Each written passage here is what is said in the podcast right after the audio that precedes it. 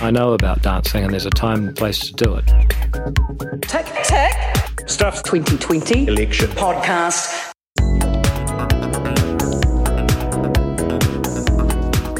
Hey, before we get going for real, we've got an ad, kind of.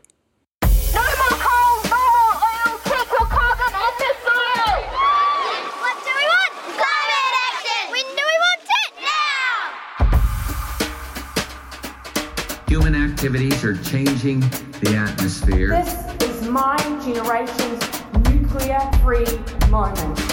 I wanted to act as if the house was on fire. Solving the climate crisis is going to take big ideas, and we don't have time to muck around.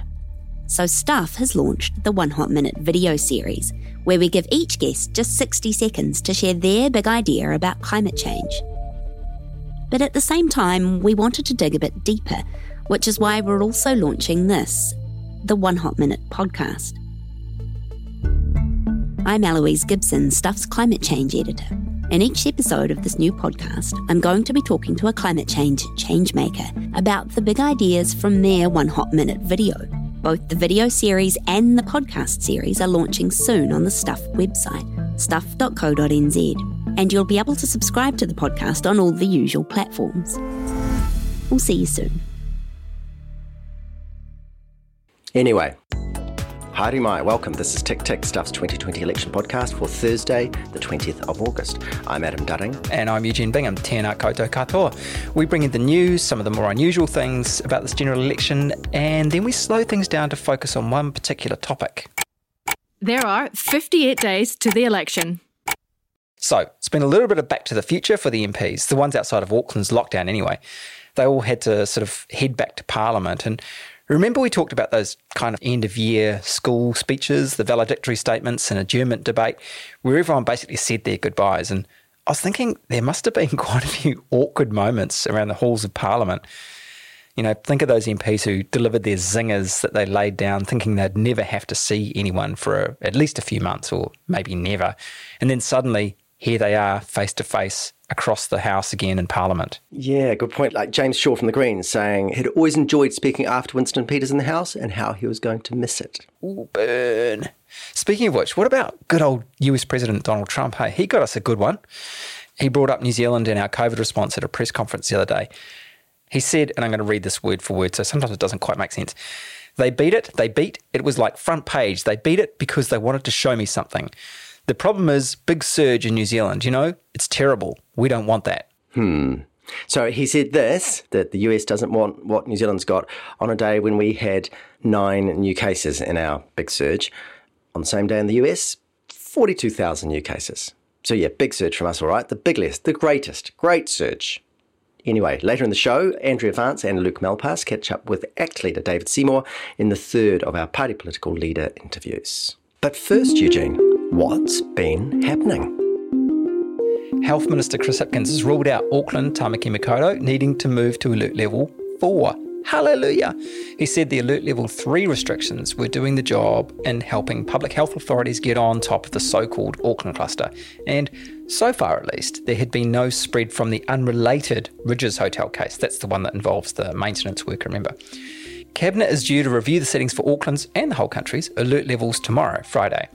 There were six new cases yesterday, five connected to the cluster, and one a recent overseas arrival. National leader Judith Collins has accused the government of messing things up when it comes to border management, and in this case, she's talking about the Auckland border. By the way, it's kind of quaint to think of Auckland having a border, right? Anyway, Collins says the government should have been planning for regional lockdowns. Instead, she says we've ended up in ridiculous situations where people who live slightly outside the super city's border are struggling to get in and out of work in Manukau or Auckland. She described it as a total cluster, by which I think she means the kind of cluster people used to talk about before coronavirus came along. The government's called in a couple of heavy hitters former Prime Ministerial Advisor Heather Simpson and Health and Business Czar Sir Brian Roche. They're basically there to supercharge the border, by which I mean the one between New Zealand and the rest of the world here, and bolster the managed isolation and quarantine testing system. That comes, you'll remember, after all the revelations this week about the testing of staff not being up to the level promised. In another development, 500 more defence personnel are being brought in to replace private security staff at managed isolation and border facilities. Okay, Adam, time for us to head off and leave things to Andrea Vance and Luke Malpass. G'day, you two. Hello. How are you? Good, thank you. So, you both sat down with David Seymour on Monday, I think it was, wasn't it? Andrea, you were saying you seemed a bit out of sorts. Yeah, I always look forward to talking to David because, you know, he's an incredibly smart guy and, and he always gives you an insight that you perhaps haven't heard from anywhere else. And he's got this wickedly self deprecating sense of humor. So it's it's always a pleasure. And you know, look, the conversation was was really interesting. But he did seem a little bit down in the dumps and, and he didn't really want to embrace the opportunity to talk about ACT's success. Luke had a theory that perhaps he doesn't want to, to jinx that. Hmm. ACT's polling really well at the moment and, and could potentially bring more MPs into Parliament. So it, it felt like also perhaps he'd been talking to some constituents, businesses that were really in trouble in Auckland, and it seemed to be really weighing on him. And he did say to us at the end that he had a he had a terrible headache. So all of those things combined. I'm not saying it wasn't a good interview. I obviously really enjoyed the conversation, but he wasn't as peppy as I would have expected. Right. So, hey, Luke, can you just set the scene for us a bit? For anyone tuning in from Mars, what are the things we need to know about David Seymour? So, David Seymour has been uh, leader of the ACT Party since 2014, I believe, and he is has been the solitary ACT MP in Parliament, and particularly over the last three years, he has put an incredible amount of work in travelling up and down the country. And. To be honest, speaking to a lot of groups that ha- that are often neglected by political leaders, and with the with the dive of the National Party in the polls, ACT is now on public polls at least coming up to near five percent, and it and it looks like they could go even higher. So I think for ACT, this is really uh, from the glory days of the ACT in the nineties.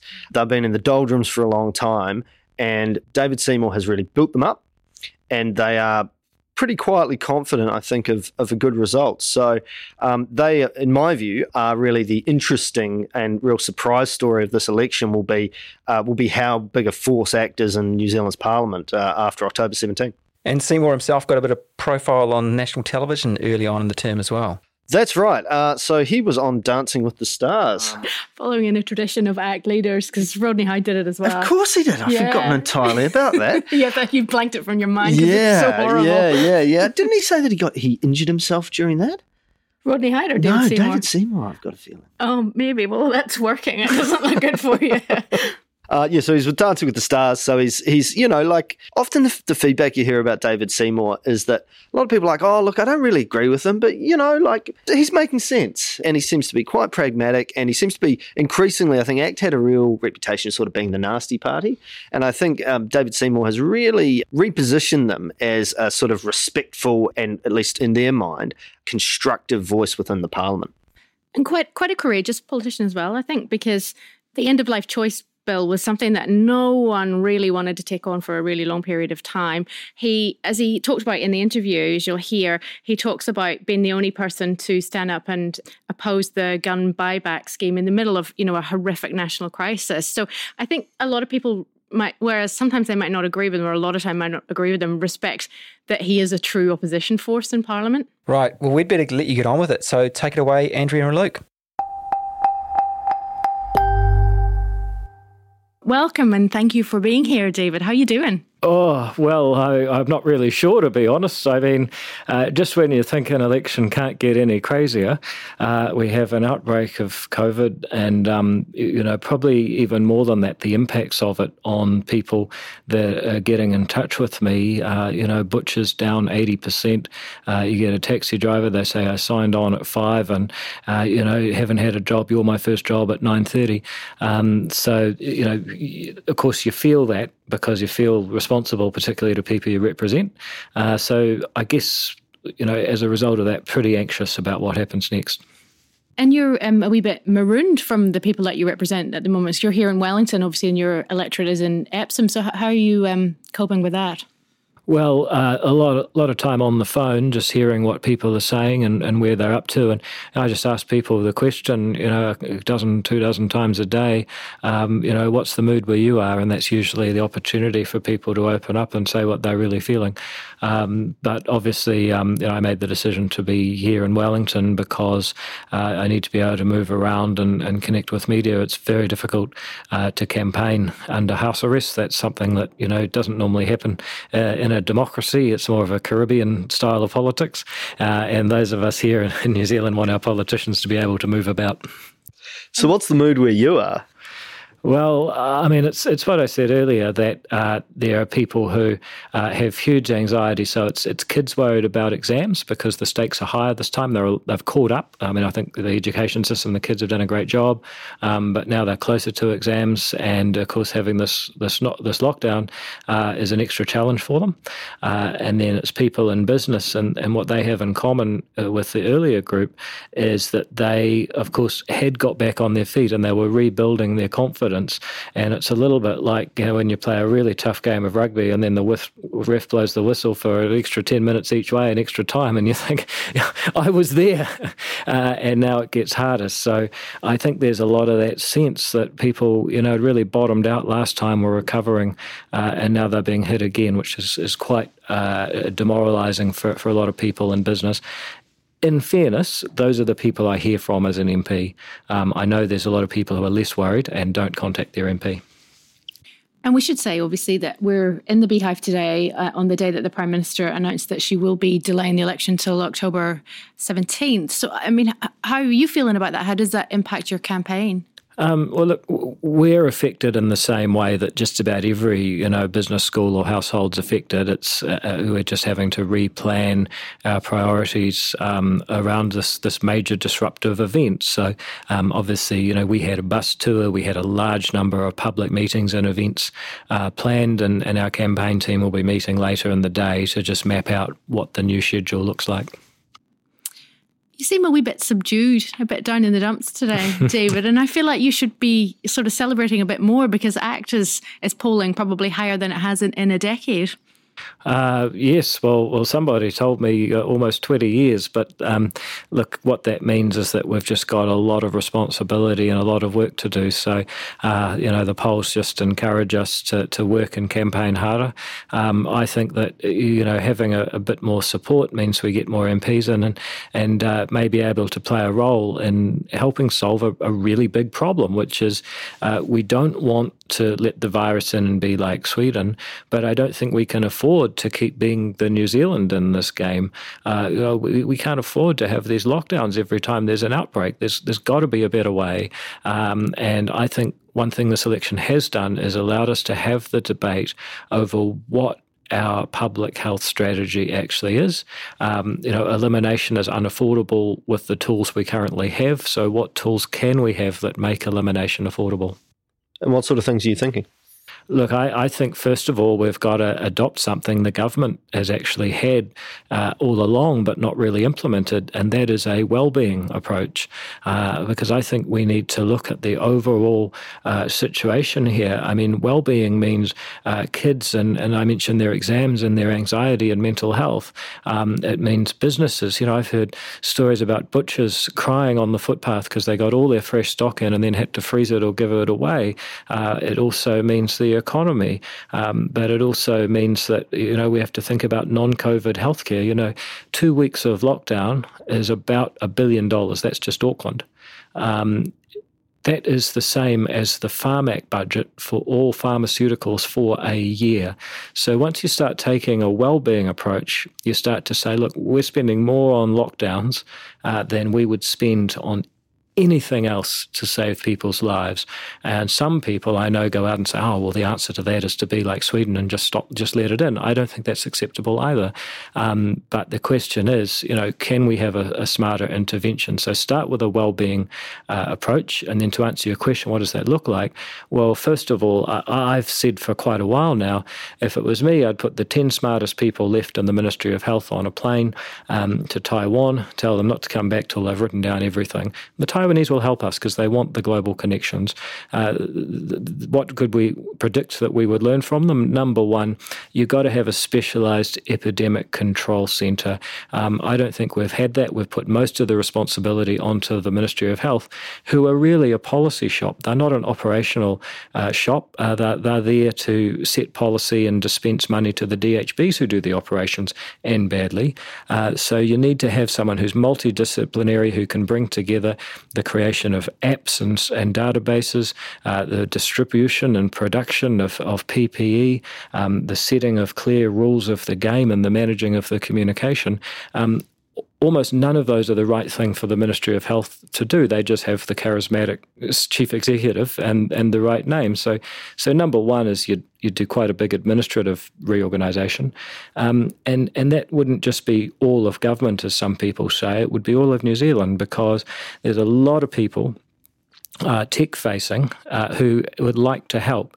You know, during the lockdown as a local MP, I was bombarded with people with a, a range of you know, fairly plausible seeming uh, tech solution. Now, I was in no position uh, to evaluate those. I might be an electrical engineer from way back, but um, there was nowhere we could direct um, people uh, to, to, to, to really interface with the government. So so that's the first thing. Then once you've got those tech solutions, once you've got that better coordination, I wouldn't bet on Sam Morgan's COVID card in particular, but something like that is is clearly what is needed, so that uh, when someone tests positive, we know we can download all their contacts immediately, not spend 48 hours finding 80% of them, and not rely on the whole city being sent home so that it can't spread any further while contact tracing catches up.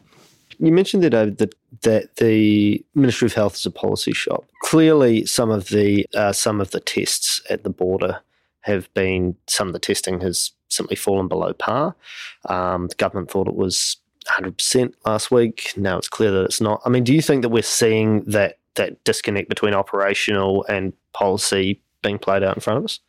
Yeah, and look, let's be honest. Um, before any of this happened, uh, healthcare was in a pretty parlous state. I mean, people would say you got first world people in a third world system and all that. Um, and now these people are, are, are, sort of tasked with handling a crisis and taking a multidisciplinary approach with, with skills they just don't have. And look, I, am in no way impugning the people at the Ministry of Health. I'm, there's a lot of good people there. Um, but when it comes to doing databases, and tech solutions. It's just not what they do. I mean, has anyone seen the state of patient records in this country? Um, so, you know, that they're not the right people to do many of the tasks required. And that's why you'd follow the Taiwanese example of having a multidisciplinary agency um, that specializes in handling epidemics, not in, um, you know, being a healthcare administrator. Do you think? Do you think that the government overreacted with this latest lockdown? No, I think the government did the right thing um, locking down given the quality of the other interventions they had. Um, so, you know, what they should have done is instead of doing a little dance, literally, um, and I know about dancing and there's a time and place to do it, um, but, you know, instead of doing a dance and then spending 100 odd days comparing ourselves with the worst countries instead of the best, and congratulating ourselves instead of critically re-evaluating our effort. Um, you know, they, they basically spent the whole time having a victory lap, and I think that is a, a major, major failing on the part of the government. And I'll just give you one example. Um, you know, we hear almost daily about how scary it is to be in Victoria. Um, has anyone else remembered that there are eight other states and territories of Australia, all of which are doing pretty well. And, and this is our problem. We compare ourselves with the worst um, because to make ourselves feel better instead of working about out how we improve. I'm interested in you saying that because there is a lot of national pride uh, tied up in the elimination strategy for better or for worse. And you said that we need to be having a conversation about whether that's the right strategy or not we're having that conversation now, but you go out into the the wider community, and it's very difficult to have that strategy. Are you worried that people who have an alternative viewpoint are getting shot down? Yeah, uh, look, I, I, think one of the, and this is bigger than COVID. Um, if you ask what is one of the biggest challenges that our society faces right now. Um, it's not, you know, health or education or welfare or how to manage our relationship with China. I mean, those are all big issues. I think underlying all of that is the ability to have a civil disagreement. And you go out onto, I mean, Twitter's probably an unfair example, um, but but just generally, there's not a sense of, you know, I respect you as a person and I, I acknowledge you have different views and I think you're wrong and here's why. Um, there's no objective knowledge. Uh, there's just you are X or Y person, and therefore you are right or wrong. And and I think that the lack of civil disagreement and critical thinking is a major major problem. And I just look at some of these rumours that have spread. I mean, uh, this whole thing about the um, you know the woman sneaking into the managed isolation. So many people believed it with no proof with no reason. And I just said, all these people sending it to me, I said, okay, what's more likely? Uh, you've got a story um, with sex and scandal that, has gone viral on the internet. I mean, that, that happens every day. Um, or the entire apparatus of the New Zealand government and media are engaged in a vast cover up. I mean, which of those is more likely? And people still went with the sex scandal. So, you know, the, the, just the lack of critical thinking, it just drives you to tears. What do you attribute that to? Is it is it heightened fear? Yeah, I think it's a little bit of that, but I, I think it's also, frankly, the way that the government has managed the um, debate over uh, COVID 19. I mean, the very first messaging was unite against COVID 19. You know, it wasn't have a state of open debate about how we face this thing. Now, I can understand why they might have chosen that approach, but also one of the consequences of that approach is that we now find it very difficult to question or have a different approach to, to what's going on. And I think that the result of that has been the last hundred days of complacency, which just cost us a billion bucks. ACT is the party of personal liberty. Um, I think you used the term before house arrest, that essentially Auckland's under house arrest at the moment. I mean, how concerned are you that with this rolling, uh, you know, potentially more rolling lockouts, that people just kind of get used to this as a, as a part of everyday life? Well, I think it's more or like that the government will get used to. It. Yeah, I think if, if ACT believes in, if ACT had to choose one thing and one thing only we believe in, um, you know, we go back to Hayek, it's the rule of law. The idea that the rules are written down and I can read them and you can read them and they apply to us both equally. So, what I'm really worried about is that over time, uh, the, the government overreaches and the law becomes meaningless. And then, if you don't have the rule of law, then you have arbitrary, uh, you know, coercion and decision making by individuals. I mean, that's that's what we had for the start of the first lockdown. Basically, Ashley and Mike Bush got up and made the law each day, and just sort of took your chances out there. It was Wild West stuff for a few days, and then finally they got some orders in. Um, I'm more worried that that the government overreach will erode the the, the faith in the law, because as you already see on the beaches of Takapuna this weekend people just saying bugger it.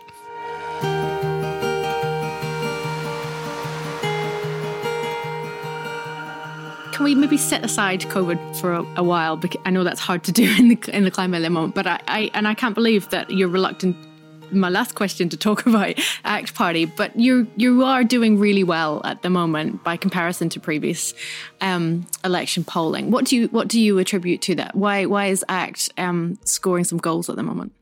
Well, I can only tell you what, what people are saying to me, and it's it's a couple of things. Um, one is that you know we've been principled enough to stand against the whole of Parliament when we really felt that we needed to.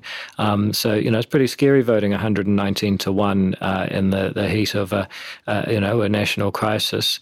Um, but I believed last April, and I believe now that the response to the firearm or, or the firearm law reforms in response to our nation's tragedy in Christchurch um, were, were just totally inadequate. We haven't plugged the loopholes that allowed the guy to get away with it, but we have managed to alienate a whole lot of people who actually wanted to be allies in plugging those loopholes. So, you know, we've stood on principle and it's mattered on, on the firearms laws, on free speech, um, and on a bunch of other things that maybe are a bit arcane. But can you believe the National Party signed up for the Commerce Commission to go around harassing whole industries at will? I mean, that, that stuff's just completely nuts. And uh, of course, I'm talking about the market studies introduced to the Commerce Act. Um, so, you know, we've stood on principle alone on that and a bunch of issues.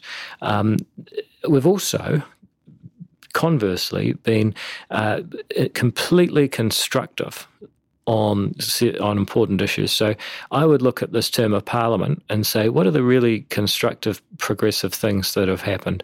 Well, most of the government's agenda, frankly, has, has been pretty disastrous. I mean, you know, the parliamentary commissioner for the environment says banning oil and gas means we burn more Indonesian coal. Well, that's a known goal. Um, you know, Kiwi Build. Well, we, it's almost unfair for opposition MPs to bring that up these days.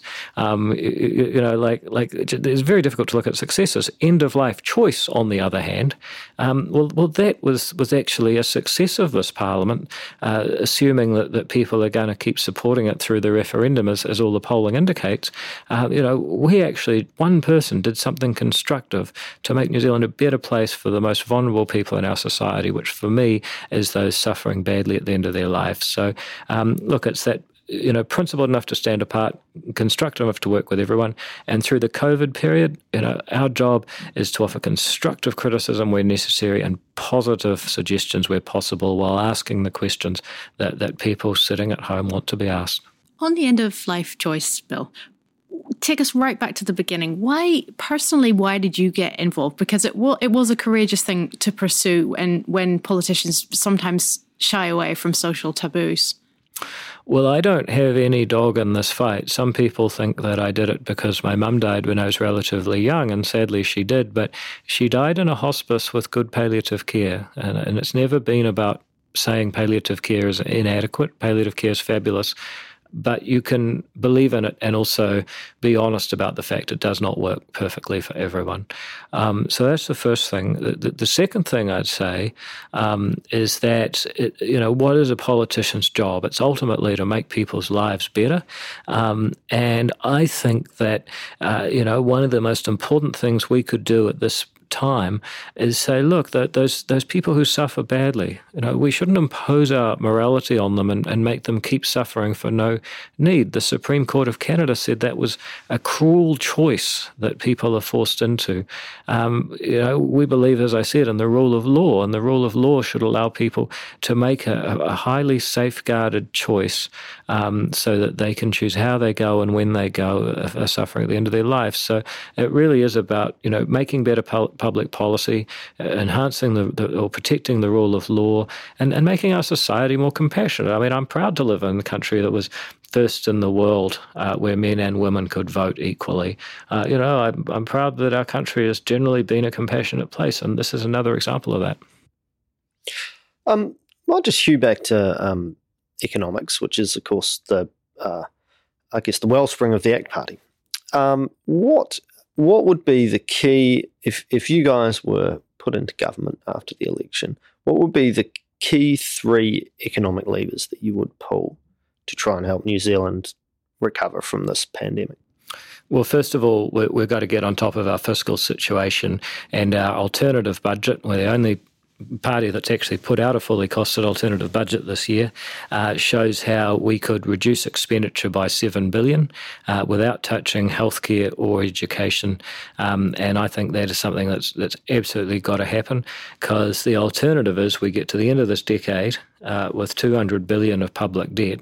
And if anyone thinks that these interest rates are going to stay where they are forever, uh, I hope they're right and I wish them luck, but I think they're dreaming. So we've got to get on top of the, the quality of expenditure. And I'd just say to people, you know, you think we can't reduce expenditure? Why do we borrow a billion dollars a year now. The taxpayer's got to pay back uh, to subsidise people's KiwiSaver. If someone said, uh, you know, I'm asking for some financial advice, should I borrow, um, you know, a billion dollars and invest it in the share market and see how I go? You'd say that's nuts. Uh, but that's what the New Zealand government's doing. So number one is you get rid of all the poor quality spending, and, and we've identified seven billion. Um, number two is you know, we've got to improve the quality of regulation. So we are constantly uh, beset by poor quality regulation. The worst of it is land use regulation. Um, and you look at Auckland Council can't even get consent to bring water into Auckland when it's pouring into the Tasman Sea at 416 cubic metres a second. I looked it up. Um, you, you, know, it took them eight years to get halfway up the queue to get that consent. That's life under the Resource Management Act. And, uh, you know, the real impact of that for a whole generation is that since the RMA was passed, the price of a section in Auckland's gone up 900% the same time, the poorest quintile, the poorest 20% of households, um, they've gone from spending a quarter of their income on housing to half their income on housing. That's why we've got no social mobility. That's why we've got people in cars and garages. Uh, we've got to change these things, and, and it starts with the quality of regulation, particularly the RMA. But let me just give you two more. Um, you know, I get students, masters and PhD students, who say, we could make cows eat ryegrass so they belch less methane, a major issue for New Zealand. But as soon as we take our genetic technology outside the lab, we've got to move to California. It's nuts. We're openly hostile to people who want to do innovative stuff in New Zealand.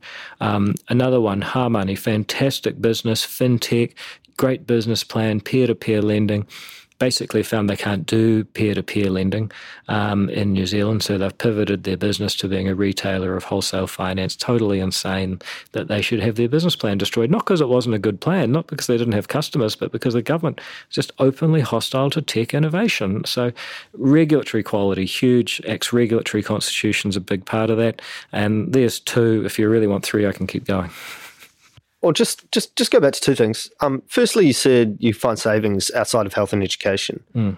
Surely, you don't think every dollar in health and education can be well spent. Why are you why are you leaving those particular ones out? Well, you know, I think in both cases you've got massive uh, upward pressure. First of all, I think teachers are underpaid. So if you did make any savings or health in, health and education, you'd want to pay teachers more. I frankly don't think we're paying enough to get the right people in front of the classroom. Um, and the other problem is that we insist on paying, um, you, you, know, a, a PE teacher uh, the same as a physics teacher. And now, if you can explain, um, you know, Newtonian mechanics mechanics to a classroom of sweaty sixth formers on a February afternoon, you have serious marketable skills. No disrespect to PE teachers, but you know we got no science teachers in this country. Don't pay them enough. Anyway, so that's why you wouldn't cut education. Are you suggesting performance pay then for teachers? Look, I, I wouldn't call it performance pay. I would just call it pay, like any other profession. Um, you, you, know, you guys that work at stuff and do a great job, you'll have individual contracts. Um, we don't need a magic league table or formula to decide how much you pay. You just have an, uh, you know an arrangement with your employer on what you get paid. Same in a law firm, same in an accounting firm, same in an architecture firm. All the professions that teachers want to prepare themselves with, uh, they won't have the same pay regime as them, and I think we need to change that. Um, and healthcare is the same. I mean, frankly, you know, we need to spend more on pharmaceuticals. You know, we're becoming third world in that regard. So not only would we not cut health and education. We'd like to spend more on health and education, um, but you can't do that while you insist, for instance, on having a fees free uh, year for 18 year olds that have just graduated from a 8, 9, or 10 state school. I mean, th- those aren't the people in need of help in this country. And yet, that's the priority for the Labour Party, founded in Blackball to help the working man. On people in need in this country, you, you did you spoke there about housing and the fact that it's gone up 900%. It's now half of um, half of Auckland's uh, Aucklanders' income or household income. What would that, what would that, and it's it's a perennial political issue now in New Zealand, housing unaffordability. What are the what would the ACT Party be pushing for to make houses more affordable? So, three very simple things. One, uh, you need to do over the RMA, um, and the Productivity Commission's Better Urban Planning report shows how you could change urban planning um, in the in the city context we can have a separate discussion about the rural context. Um, but in the city context, you've got uh, a new resource management law that is fundamentally based on the city providing the infrastructure plans, uh, doing the zoning, and letting people make private arrangements. So, you know, you can protect yourself against someone building six stories up against your boundary, which I often have uh, difficulty with as a local MP. Um, but also, you don't have these plans and commands from on high that stop people developing their property. So, that's number one is resource management. Number two, no point freeing up land legally if you can't get to it. So we would give half the sale price of new dwellings um, to the council that issued the consent. In the context of Auckland, last time I did the calcs, that's about half a billion a year would actually fill in their transport deficit. So um, you, know, we, we and it changes their incentives because suddenly, if you're a council and you say yes to a resource consent, you get a lot of money. Um, and finally, um, building consents, it's just insane that we let councils uh, decide if you've built your building properly.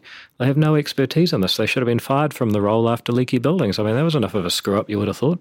So here's the, here's the question if you get on a Boeing, uh, and and they, they announced that the, the, the quality assurance on the build was done by the Evergreen County Council uh, in Washington, where they build Boeings.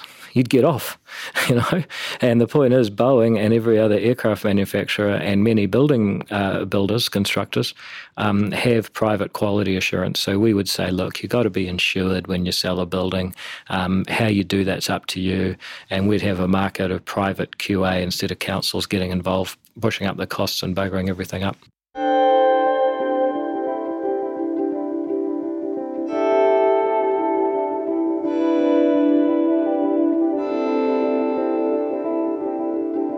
So, you've previously said that you would like to sit on the crossbenches. Is that still your position? Would you not want a ministerial portfolio? Do you not want to be in a confidence and supply?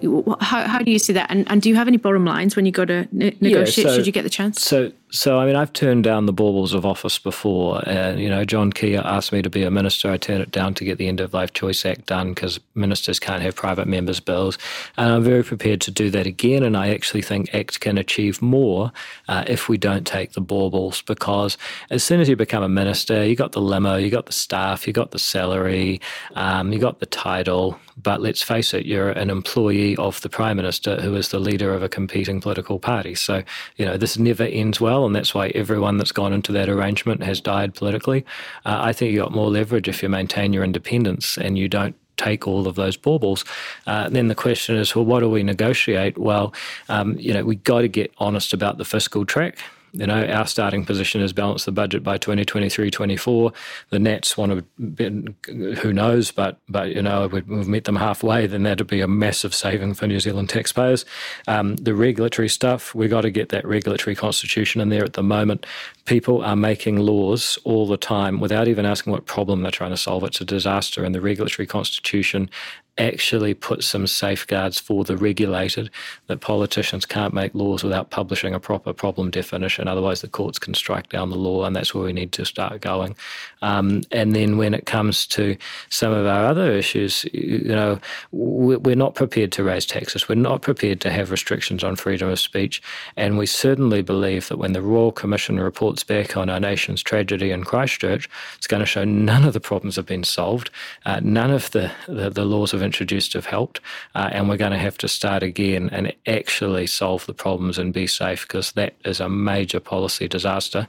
And in my view, it will lead to another tragedy because at the moment there's just no trust out there and there's no real oversight in the firearm space. But are those red lines, or would you just take whatever's handed to you? well, put it this way um, presumably our coalition partners, the National Party, actually will have some ambition too. Um, like they'll probably want to pass budgets and they'll probably have their own legislative agenda. Um, so it's kind of give and take. I mean, you could have a Mexican standoff for three years and get nothing done.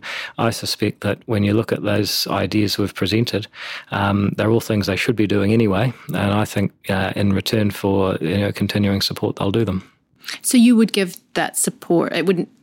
It wouldn't necessarily be a crossbenches arrangement, you would go into coalition or you would do confidence and supply. You just wouldn't take a portfolio. Or I'd see I'd see us giving confidence um, and maybe supply, but it'd be a very arm's length relationship uh, and it'd be based on achieving a policy agenda because um, I think what's missing from New Zealand governments, the moment we got great marketing, arguably John Key was the same, um, but I look at the policy settings that Helen Clark left behind and really nothing's changed and we need to do better on regulation, better on housing, better on education, um, you know, and, and get on top of this poor quality spending. Uh, otherwise, we're just going to be slowly going backwards in productivity. We'll get poor poorer, um, you know, with fewer drugs, and the drift will happen, and people, New Zealand will be a place not that people come to, but people leave. And I don't want to see that for my country.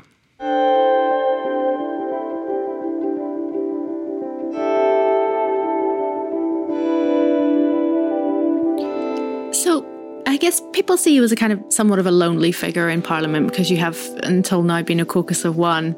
Who who are your buddies? Who do you get on with? Who who do you have a drink with when House has risen?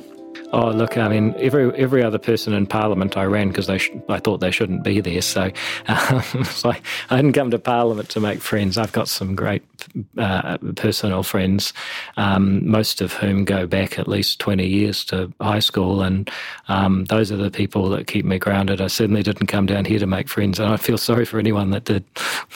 what do you um, tell us a bit about the, tell us a bit about your, um, your list, your potential front bench that uh, that yeah. might be brought in. In fact, gets a you know five, six, seven percent result. Yeah, yeah. Well, look, I'm I'm really proud of the, the quality of people standing for ACT.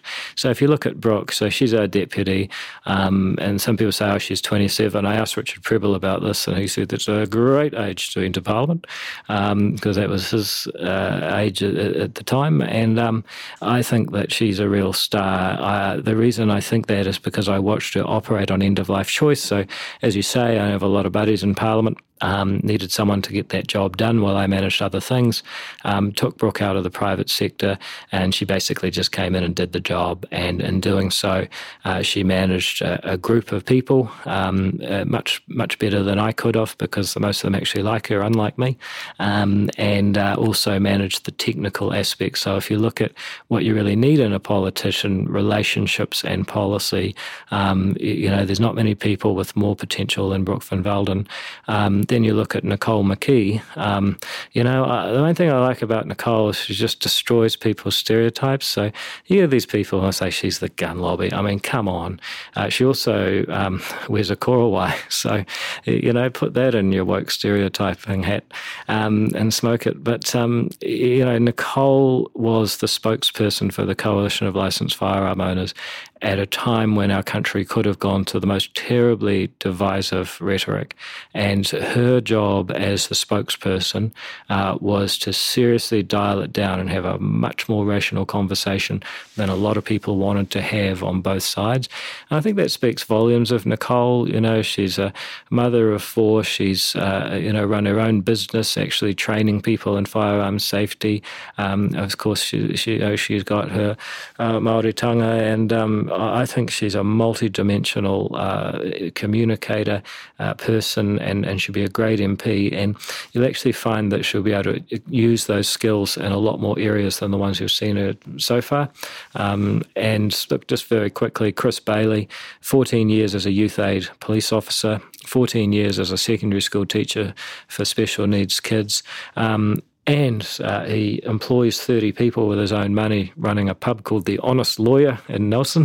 Um, and uh, he's also plays trumpet or sax or something in a, in a jazz band. So I'm not very good at jazz, but he sounds pretty good. Um, and then Simon Court, uh, you know, was a, a reformed and um, how shall we say, uh, um, rehabilitated Green voter and uh, and hippie, um, who after 25 years as a civil engineer says, look, you know, the the basic green approach doesn't work. You can't just make a rule to solve every problem. Sometimes you got to innovate out of your problems, and what's more, often it's the regulations that stop the innovations. So, um, you know, I think people for a long time have said, how do you get a blue green voice? Because, you know, everyone likes money, everyone likes the environment. Why don't I have a party that does both? And the reason it hasn't worked with any of these other startup try hard things is they're not authentic. Well, we, we got a guy who's on the right and worked in the environmental sector for 25 years, and, and he's giving practical, real solutions. So, are you are you trying to bust this? The stereotype of ACT has been rich old white guy uh, who doesn't like climate change. Are, you, did you set about to change that and to shake up the list and present a different face of ACT? No, I think um, it's happened a lot more organically than that. So, um, you know, there's a lot less orchestration than people think. I mean, basically, there's been a pretty organic process where the people that um, got selected really did persuade the eight or nine voting board members that, that they were the best. And you know, I can tell you, having been in the board meeting, which is secret, I mean, there was no way that Brooke was going to lose the number two slot. She just networked too well. Um, and I think that probably you know put Nicole in a, a pretty good uh, position because she had some obvious things to to offer. Um, you know, she's probably our most recognised candidate other than me. Um, and then if you look at Chris and Simon, it's it's much much the same scenario. So no, I think we're in a good space um, where people have got there on merit. Similarly, I just say to people if they have a chance to go online, I'm sure you can find uh, Karen Chhour's speech to our conference where I mean, it's the bravest political speech I've ever seen. She actually told the story of growing up as a CYFS kid and said, You guys don't know what this is like. This is why we have to change it. No one's being that honest about um, Oranga Tamariki. Uh, thank you so much for joining us today. Hey, change your future, Party Vote Act. nice work. See you later. That's the Tick Tick podcast for Thursday, the 20th of August. I'm Adam Dudding. He's Eugene Bingham. Thank you to David Seymour, Andrea Vance, Jack Price, Luke Malpass, Catherine George, Patrick Crutzen, John Hartfeld, and Carol Hirschfeld. You can find us on all the podcast platforms. And if you want to get in touch with us, you can email ticktick at stuff.co.nz. If you want to support Stuff's journalism financially, go to the link on the Stuff website, stuff.co.nz. We'll be back on Saturday. Mate wa.